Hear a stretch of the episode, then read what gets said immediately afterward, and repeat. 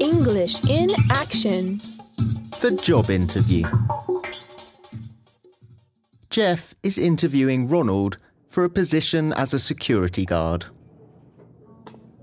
Thanks for coming, Ronald. Cheers, mate.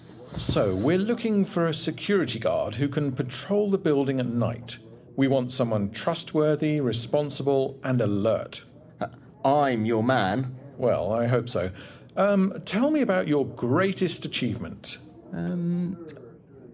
Getting here on time. I went out for a few pints last night.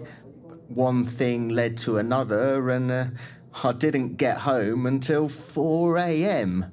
That's responsibility. Uh, okay. Um, what type of person would you say you are? Uh, the best person for this job. Ha ha. But what about your personal qualities? um, efficiency. I can down a pint in five seconds. Well, that should come in handy. And what about your weaknesses? I can be a bit lazy, and I'm not very organised. Ah, okay. So, uh, what would you say your main strength is?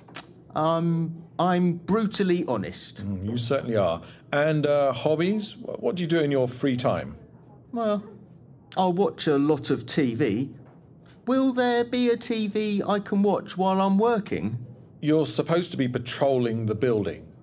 So, uh, what makes you think you're the right person for this job? Well, I've been fired from 10 jobs in the last five years, so I've got a huge range of work experience. That's one way of looking at it. And what did you like about your previous positions? I didn't like them. And what are your long term objectives, Ronald?